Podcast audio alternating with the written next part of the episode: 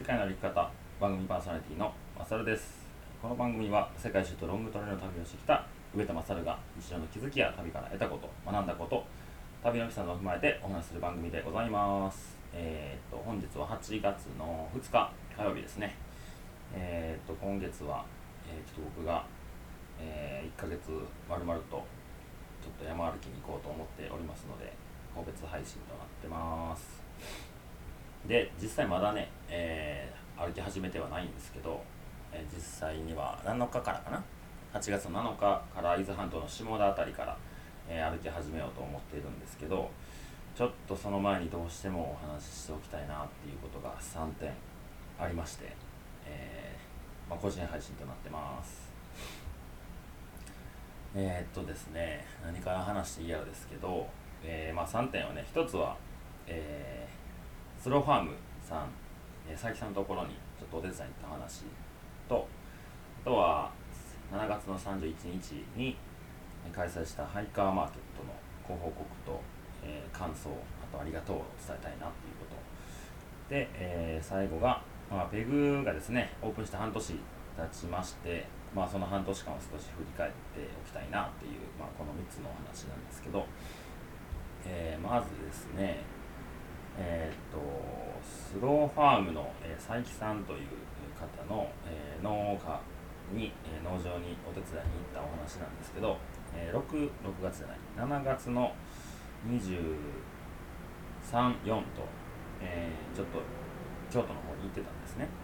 で、えー、佐伯さんは、えーと、世界の生き方のオフ会にも、えー、いらしていただいて、まあ、それからのつながりなんですけど、えーと無農薬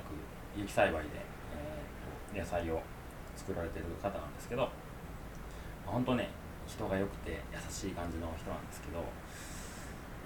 一度ね2回ぐらいかな？6月5月6月ぐらいだと思うんですけど佐々木さんの農場に、まあ、いろんな流れがあって近く寄ったから連絡したりみたいとかしたんですよ。でまあ僕もね土いじりとかそんなにね何回もしたことないんですけど本当一人でやるにはかなり大きな人でやるには結構ね大きい、まあ、農地を持たれててで、まあ、草刈りが追いつかねえと。で一人でやるからあれもこれもしなきゃいけないけど時間が足りないとか。でまああの農家さんですからもちろん天候にもすごい左右される、ね、お仕事だと思うんですけど、まあ、それでこうなかなか思い通り動かなくてっていう話を、まあ、2度ほど聞かせてもらったんですけどなんかそれでちょっとお手伝いできることないかなっていうことでえー、っと6月なんで6月っていうのは7月の、えー、23日に、まあ、ちょっと、えー、近しい方を、えー、連れて、まあ、一緒に草刈りみんなでやりたいなって話をしてたんですよ。でそれで23日に行くってことが決まったんですけど、まあ、その時ですねあの、まあ、このラジオでもよくお話ししてます、えー、リンゴおじさんこと、えー、宮下さん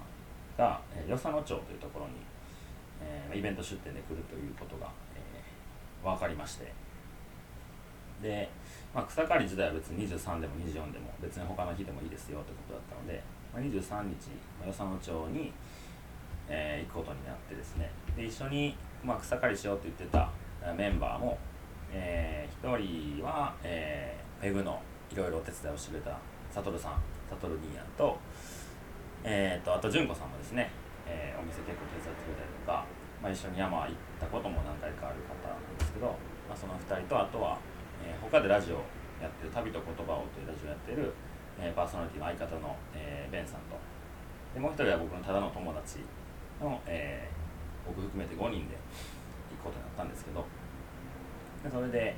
えー、23日に与謝野町の、えーまあ、廃校になった学校ですかね、まあ、そこでイベントがあるよってことなんでそこにとりあえず行ってきたんですよ。で、まあ、そこにいる人たちもねここは長野かっていうぐらい長野で会った人がたくさんいらっしゃってですね、えーとまあ、けん玉で有名なウッシーさんと、まあ、その奥様のペピーちゃんでしたね。を、えーと、ナチュラルアンカーズの店主と奥様とかうんなんかもう来る人来る人みんな長野から来たんすかみたいな人がすごい多くてで僕も知ってる人がねたくさんいたのですごいね楽しい時間だったんですけどで、えーと、そこのイベントの、まあ、主催なのかちょっと詳しくは分かんないですけど、えー、キクちゃんという方がいらっしゃいまして、まあ、その方が、えーと、以前あれも何月やったかな5月ぐらいだったと思うんですけど宮下さんが京都の方で違う場所でイベントしに来る時に京都一周トレイルをなんか知ってる人と歩こうよみたいなんで、まあ、そこで、えー、キクちゃんもそこで歩きは一緒に歩いてた。でそこにも、えー、佐伯さんも一緒にいたんですね。でその流れから、えー、また佐伯ができたという形なんですけど、まあ、キクちゃんは与謝野町に移住されて、まあ、そこで、えーとまあ、クラフトビールとか、まあ、その辺のことを、えー、精力的にやられてるんですけど僕もね一回ほんとちらっとお会いしたぐらいなんですけど、まあ、やっぱ2回目会うとねやっぱ距離がぐっと縮まったりとかしてねやっぱ来てよかったなと思うんですけど。でその日は夜そこの学校の、まあ、校庭でまあキャンプしていいよってことだったので、まあ、そこでキャンプをさせてもらってで夜は、まあ、キャンプファイヤーみたいな焚き火台で焚き火するみたいなことだったので、まあ、その周りで、ま、みんなでベラベラ喋ってたんですね。で僕のその一緒にいた友達が、まあ、音楽ギター弾ける子で歌も上手なんですけど、まあ、その子がバックミュージックを奏でてくれてですね。なんかまあ焚き火台言うてもちちっちゃいというかそのめちゃめちゃでかい焚き火じゃないんですけど、まあ、本当にキャンプで使うような焚き火台に多分2 3 0人火を囲んだんじゃないかな、うん、なんかそれでねあの焚き火につられてどっからともなく人が来て、まあ、初めましての方もキャンプしてましたから、まあ、そういう方とかがこう火につられて場になって、まあ、ここに来た経緯とかまあ、どんなことされてるんですかとかそういうね話がされてですねすごい実りのある時間だったんですね。でまあその翌日にえー、とまあ午前中に出て正木さんの南丹市に、えー、農場があるので、まあ、そこまで車で行って、えー、農作業、えー、4時間ぐらいかなやったんですよ。で、まあ、そこの農地もなんかこう、えーとまあ、広いんで全部はもちろんできないんですけど僕含めて5人と佐伯さん6人で、えーと、人参の、えー、生えて人参を植えているところの、まあ、雑草が結構生えてきちゃってたから、まあ、その辺を抜く作業をひたすらやってたんですね。で、まあ、僕ら、ね、行った5人は普段土いじりの、ね、仕事とかももちろんそんなにしてないのですごい新鮮でね良かったでもまあ佐伯さんからしたら本当ありがとうございますみたいなことを本当に何度ありがとうを言ってたか分かんないぐらいあの感謝をしてくれて僕たちも感謝されたいから言ってたわけじゃないんですけどなんかおもろそうやから行ってみようみたいな感じで行ったんですよ。それが結果的にもちろん暑いし腰も痛なるしいろいろあるんですけどでもなんか、まあ、4時間作業した後に、ま、見たその農地がほんとすっきりね綺麗になったんですよ。それがすごい僕は達成感があってよかったなってことで帰りにお宮をねあのいただいたんですけどそのお宮が、まあ、農地に生えてる、えー、きゅうりだったりじゃがいもを引っこ抜いたりとか、えー、ナスもらったりとか、まあ、人参も、えー、抜いていただいたりとか本当にもうたくさんもう多すぎるぐらいのお宮を持たせていただいて大阪に帰ってきました。でそんな中ですごい思ったことがですねなんかこう30代とかになってくるとなかなかこう人との出会い方っていうのが仕事ベースになることがすごい多いと思うんですよ。で一緒に行った友達、まあ、みやちゃんって言うんですけど、まあ、みやちゃんは会社員で一応仕事内容としてはライティングとか、まあ、コピーライトとか、まあ、広告人材募集などそういう、まあ、言葉を使う仕事をしてる友達ででもまあ俺なんて会社員なんでみたいな感じだったけどでもいざそういう与謝野町に行ったりとかまあ、それこそ佐伯さんのところで、えー、もし何かこうなんていうんですかね、えー、広告を打ちたいとかなんかキャッチーな言葉が欲しいとかこれどういうふうに広めていけばいいんかなっていうところのやっぱ知識っていうのは、まあ、みやちゃんが一番もちろん持っててなんかそういう、まあ、ただのただの友達というか本当に仕事の関係とないつながりで知り合った友達なんでなんか会社員の俺でもこんなに人の役に立てるかもしれないですねみたいなことをまあその通りの言葉か分かんないけど帰りの車で言っててでなんか、まあ、僕もそのベンさん、えー、そのまま大学のサッカー部の先輩だったりで悟さんは、えー、お店やるってことで DM いただいて、まあ、それからのお付き合いで一緒に山行ったりするんですね。で純子さんは、えーと、僕がイベントを、えー、兵庫県の方でイベントした時に来ていただいてで純子さん京都の方に住まれてるんで、まあ、京都のよく行くお店でイベントできませんかっていうのを人をつないでくれた方なんですけど全員ね仕事でつながってないんですよねもともとの入りが。まあ宮下さんももちろんそうですし、まあ、菊ちゃんもそうですし。なんかそういうところからつながってその先にこう仕事みたいなことになったりとかまあお金を手に入れる仕事とか活動とか、まあ、生活の一部になったりとかしていってるなと思って。なんかそれがねすごいなんか仕事のつながりが僕はもともと少ないのでまずは友達からみたいなとこがあるんですけどなんかそういうこう人との出会い方ってすごいやっぱ改めていいんだなと思いましたね。うん、なんか仕事ベースでこう、まあ、お店やってたら営業でねいろんな方がいらっしゃるんですけどやっぱそのサービスがすごい良かったりとかするかもしれないから、まあ、ちゃんと聞く耳持てよって話かもしれないですけどそもそもあなた誰なんですかってとこの方が僕は先に来てほしいですよね、うん、まずこう何て言うんかな。あなたって人を知りたい。で僕はこういう人だってことを伝えてそこで仲良くなれたりとか気が合えば、まあ、その人がやるこんな仕事やったら僕全然受けたいよとかこっちも逆にしたいよとかってなれるんですけど先に仕事を持ってこられると僕はどうしてもあんまあんたのこと分かんないんでいいっすわってどんないいサービスでも結構そうなってしまいがちなんですけど、まあ、それがいいか悪いかは置いといてですね、まあ、そういうつながり方で、えー、人と知り合っていくっていうことを改めてよかったなと思えた、えー、1泊2日の旅でございました。で、まあ、8月いっぱいちょっと大阪にいないんですけど、まあ、9月10月以降また佐々木さんのところの、まあ、農場を多分やることは山ほどあると思うのでちょっと僕がやってるポッドキャストの番組3つ「世界の歩き方」と「旅と言葉を」と「ミトゥラジオ」という、まあ、3つのラジオがあるんですけどなんかそのリスナーさんたちでちょっと一緒に、まあ、畑仕事しに行きませんか？みたいなイベントをちょっとまあ佐伯さんの迷惑にならない程度にね佐伯さんがこういうことしてほしいっていうのにまあでできる限りやりたいなっていう思いを持っているのが今の現状ですね。はい、で2つ目がですねえー、ハイカーマーケットのご報告なんですけど、えー、7月31日日曜日に、えー、カフェバーペグで開催しましたハイカーマーケット。まあフリマなんですけど。それもね初めはこうお客さんとか知り合いから、まあ、結構山道具とかいろいろあの買ったけど使ってないものとかなんかこう昔ずっと使ってたけど捨てるに捨てれない使えるものとかそういうものが結構あるから、まあ、売るにしてもメルカリめんどくさいとかで買う側からしてもそのものを実際に見て、まあ、サイズが合うか分かんないとか、まあ、着心地が違うとかいろいろあるじゃないですか、まあ、そういうのってやっぱネットの力じゃなかなかカバーできない部分もあるなっていうところで、まあ、実際物があって、えー、使った人がそこにいてそのものの話を聞けて、えー、気持ちになるんで、えー、物をやり取りできるっていう場所として、えー、ハイカーマーケットとして開催したんですけど、まあ、もちろん初めてやることなんで出品してくれないとイベントが成立しないじゃないですか。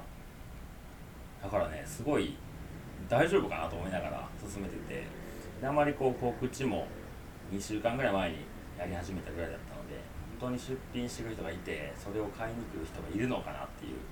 まあ、不安の中始まってですね。もともとやってよってくれた人2人が、えー、当日行けないっていうことになったり。まあでもねこう一応レイアウトあ飲食店のレイアウトを、まあ、ちょっと、ね、山道具屋さんっぽいレイアウトに変えれんじゃないかなと、まあの手この手で、えー、準備したんですけど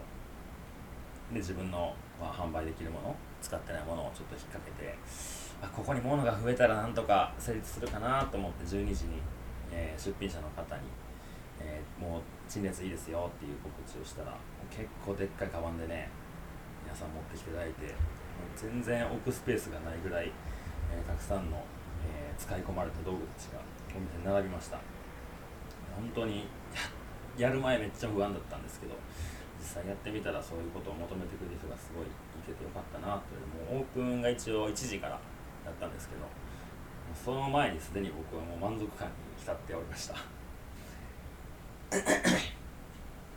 でまあそういうハイカーマーケットやろうってなったりとか、まあ、道具が最後まで使われてほしいなっていうののまあ着眼したし、まあ、始まりはアメリカ行ってる時にまあ、ハイカーボックスっていう、まあ、カルチャーというかそういうものが、えー、あるんですけど、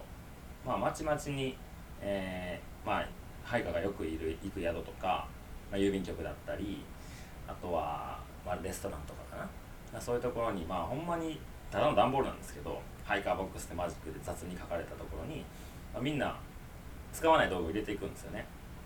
まあ、道具に限らず買いすぎた食料とか、まあ、実際買ってみたけど自分に合わなかった道具食料っていうものが、まあ、そこに、まあ、煩雑に放り込まれてることが多いんですけど僕は結構そこにお世話になってアメリカ行かれた方は分かるかもしれないですけどアメリカのスーパーって、まあ、日本で言ったらコストコみたいなでかいスーパーが多いんですよね。ってなったら僕らハイカーが持てる荷物ってカバンが限界なんでそんなに何ていうんですかラーメンとかも5袋とかいらないんですよ。3だけでいいのに3だけ売ってないことがあったりとかうんなんだろうな。あとはもうほんと全部がこう多いんですよね。そんなにいらんけど買わなないしっていうまあモヤモヤがあったんですけど、まあ、そのハイカーボックスをまず、えー、街に着いたら朝料理しててそしたらちょうど欲しかったラーメンが3つだけあるとかでちょうどこう T シャツがボロボロになってたやつがあこれやったら着れるかもみたいなのがあったりとか本当にねあの綺麗なもんじゃないんですけどなんか本当にこうまだ着れるものが、えー、捨ててもいいぐらいのラインまで来てるとは思うんですけどやっぱハイカーは別にそういうの気にしてないんで、まあ、そういうものをどんどん使ってで自分の使わないものをそこに入れてって本当にねもう言葉通り道具がもう最後の最後までもう使われるんですよ。なんかそれってすごいなんか道具も道具にまあ感情があるか分かんないですけど、まあ、道具もすごい嬉しいことやろうしで使ってた本人もやっぱ自分が大事にしてるって使ってきたものでまだ使えるのにゴミ箱にね捨てるのちょっとね気が引けるというか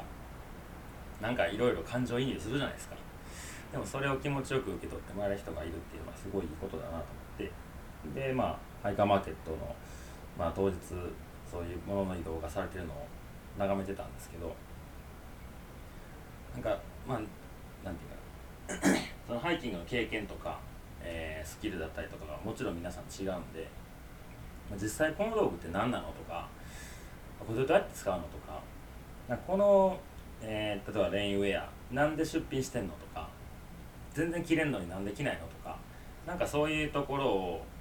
まあ、実際出品者本人に聞けて、まあ、その道具のいいところももちろんあるしでもやっぱそこに出品してる理由が使わない理由があるので、まあ、それが何なのかっていうのとかっていうのをちゃんとねこうリアルに、え、お話ができてたっぽくて。なんかそれがすごいねこうなんていうんですかね。まあフリマたまに僕も行ったりするんですけどやっぱ出品者と来場者って結構一線を引くじゃないですか。で値段ついてるしまあ向こうもフリマの人らももしかしたら商売でしてる人もいるかもしれないんでより高くというかまあより気持ちよく買ってもらおうっていうことを考えてはると思うんですけど。なかなかこう踏み入って話がしづらいお店の人とお客さんっていう距離感もありますしでもこの前のハイカーマーケットは全員が出品者で全員が来場者みたいな感じだったのでなんかねなんなんですかねなんか不思議な一体感があったというかで、まあ、ちょっと今後かいろいろ解消していかなきゃいけないところではあるんですけど、まあ、出品物にこう、えー、養生テープに値段書いてパッて貼っといてって言ったんですけど誰のか分かんなくなるんですよね。でそしたらもう名前書いとけよって話なんですけど、まあ、それちょっと次回以降に、えー、反省として変えていこうと思うんですけどこれ誰のすかっていう声が店で響き渡ってでこれあそれ俺のですみたいでこう接客というかまあ物の説明が始まったりでそれを一緒に聞く人があそれってそうやって使うもんだよねとかなんかすごいいろんな学びも、えー、あったように見えましたね。うん。でそれでまあそのことをちゃんと理解して、えー、まあ言うてフリマもね値段も安い安かったんですよめちゃめちゃ。みんなその値段大丈夫なんていうぐらいの値段で出したりとかされてるんですけどまあご本人からしたらやっぱ家の中たら眠ってるだけのもの捨てるに捨てないものを気持ちよく受け取ってもらえるんだったら嬉しいよってことで、えー、まあその値段だったんだと思うんですけどなんか本当にこうこんなものこんな安くもらえていいんですか？ありがとうと。いや使ってなかったからもらってくれてよかったわ。ありがとうっていう。なんか買う方も売る方もすごいね。ありがとうっていう言葉をよく耳にすることがありましたね、うん、なんか初めてなんとか突っ走ってやってみたイベントですけど、まあ、とてもいい時間になりました。なのでまたうん9月か10月かな？にもうちょっと、えー、いろいろ準備を整えてから第2回目開催したいと思います。で、えー、最後ですね、えー、ペグの、えー、オープンしてからペグがオープンしてから半年が経ちました。1月の14日に、えま、オープンして、え、7月の14日で一応期間で言えば半年間経ったんですけど。でまあコロナでね2ヶ月ほど店を閉めてる期間もありましたしでまあ、え、夜のバー営業はなかなか、平日ずっと開けてたわけではないので営業した日数だけで言ったらそんなに多くはないかもしれないですけどこう半年間やってみていろいろ思うことがあるんです。でねあの来ていただいた方はご存知かもしれないですけど、えー、野田という場所にありまして、えー、商店街の路地ですねやるんで本当にもう分かりにくいとこなんですよね。あの商店街の中からも見えないし隣の大通りからも見えないし本当にあの前を通らないとお店の場所が分かんないような分かりにくい場所で、え、お店をやってるんですけど初めはね本当に来んのかな人とかオープンした時ですよ思ってて。でオープンのね3日間とかちょっとイベントっぽくやったんですけどその日はもちろん、えー、まあ、オープンおめでとうで来てくれて、えー、まあ、満員御礼みたいな感じでありがたかったんですけどまあそれ以降ですよ、えー、コロナが、えコロナがちょっと元気になってきて3月の22日ですね。に営業再開したんですけどまあ3連休の、え翌日土砂、降りの雨そんな中、え僕は7時に準備を整えて店まで待ったんですけどもうね人が通らない日もあったしもうねここで僕は何を4時間も座ってたよなっていう日も1日だけねあのお客さんが来なかった日があったんですけどそれ以外は誰かは必ず来てくれててでこの前えっ、ー、と7月の30日の土曜日ですね。ちょっと、まあ、ハイカーだけじゃなくてやっぱハイキングする人たちとかねあの大阪の野田の近くにみんな住んでるわけじゃないんでやっぱりお店やる上では地元の人たちに愛される店ではないとなかなか厳しい部分もあるので、まあ、そこをどう楽しく使ってもらえるのかなってことはオープン当初の課題ではあったんですけど。なんかこう半年経って振り返ってみたら本当にこうハイキングとかしない、まあ、本当に近所に住んでる人たちも、まあ、いいと思って使ってくれてて、まあ、そういう人たちに何か一応半年間ありがとうっていう気持ちも込めてですね、まあ、インスタとかで告知しなかったんですけど本当にペグで宅飲みやろうぜってみんな持ち寄ってでもそこで僕も働かずにもう本当友達として付き合いたい人たちばっかりなので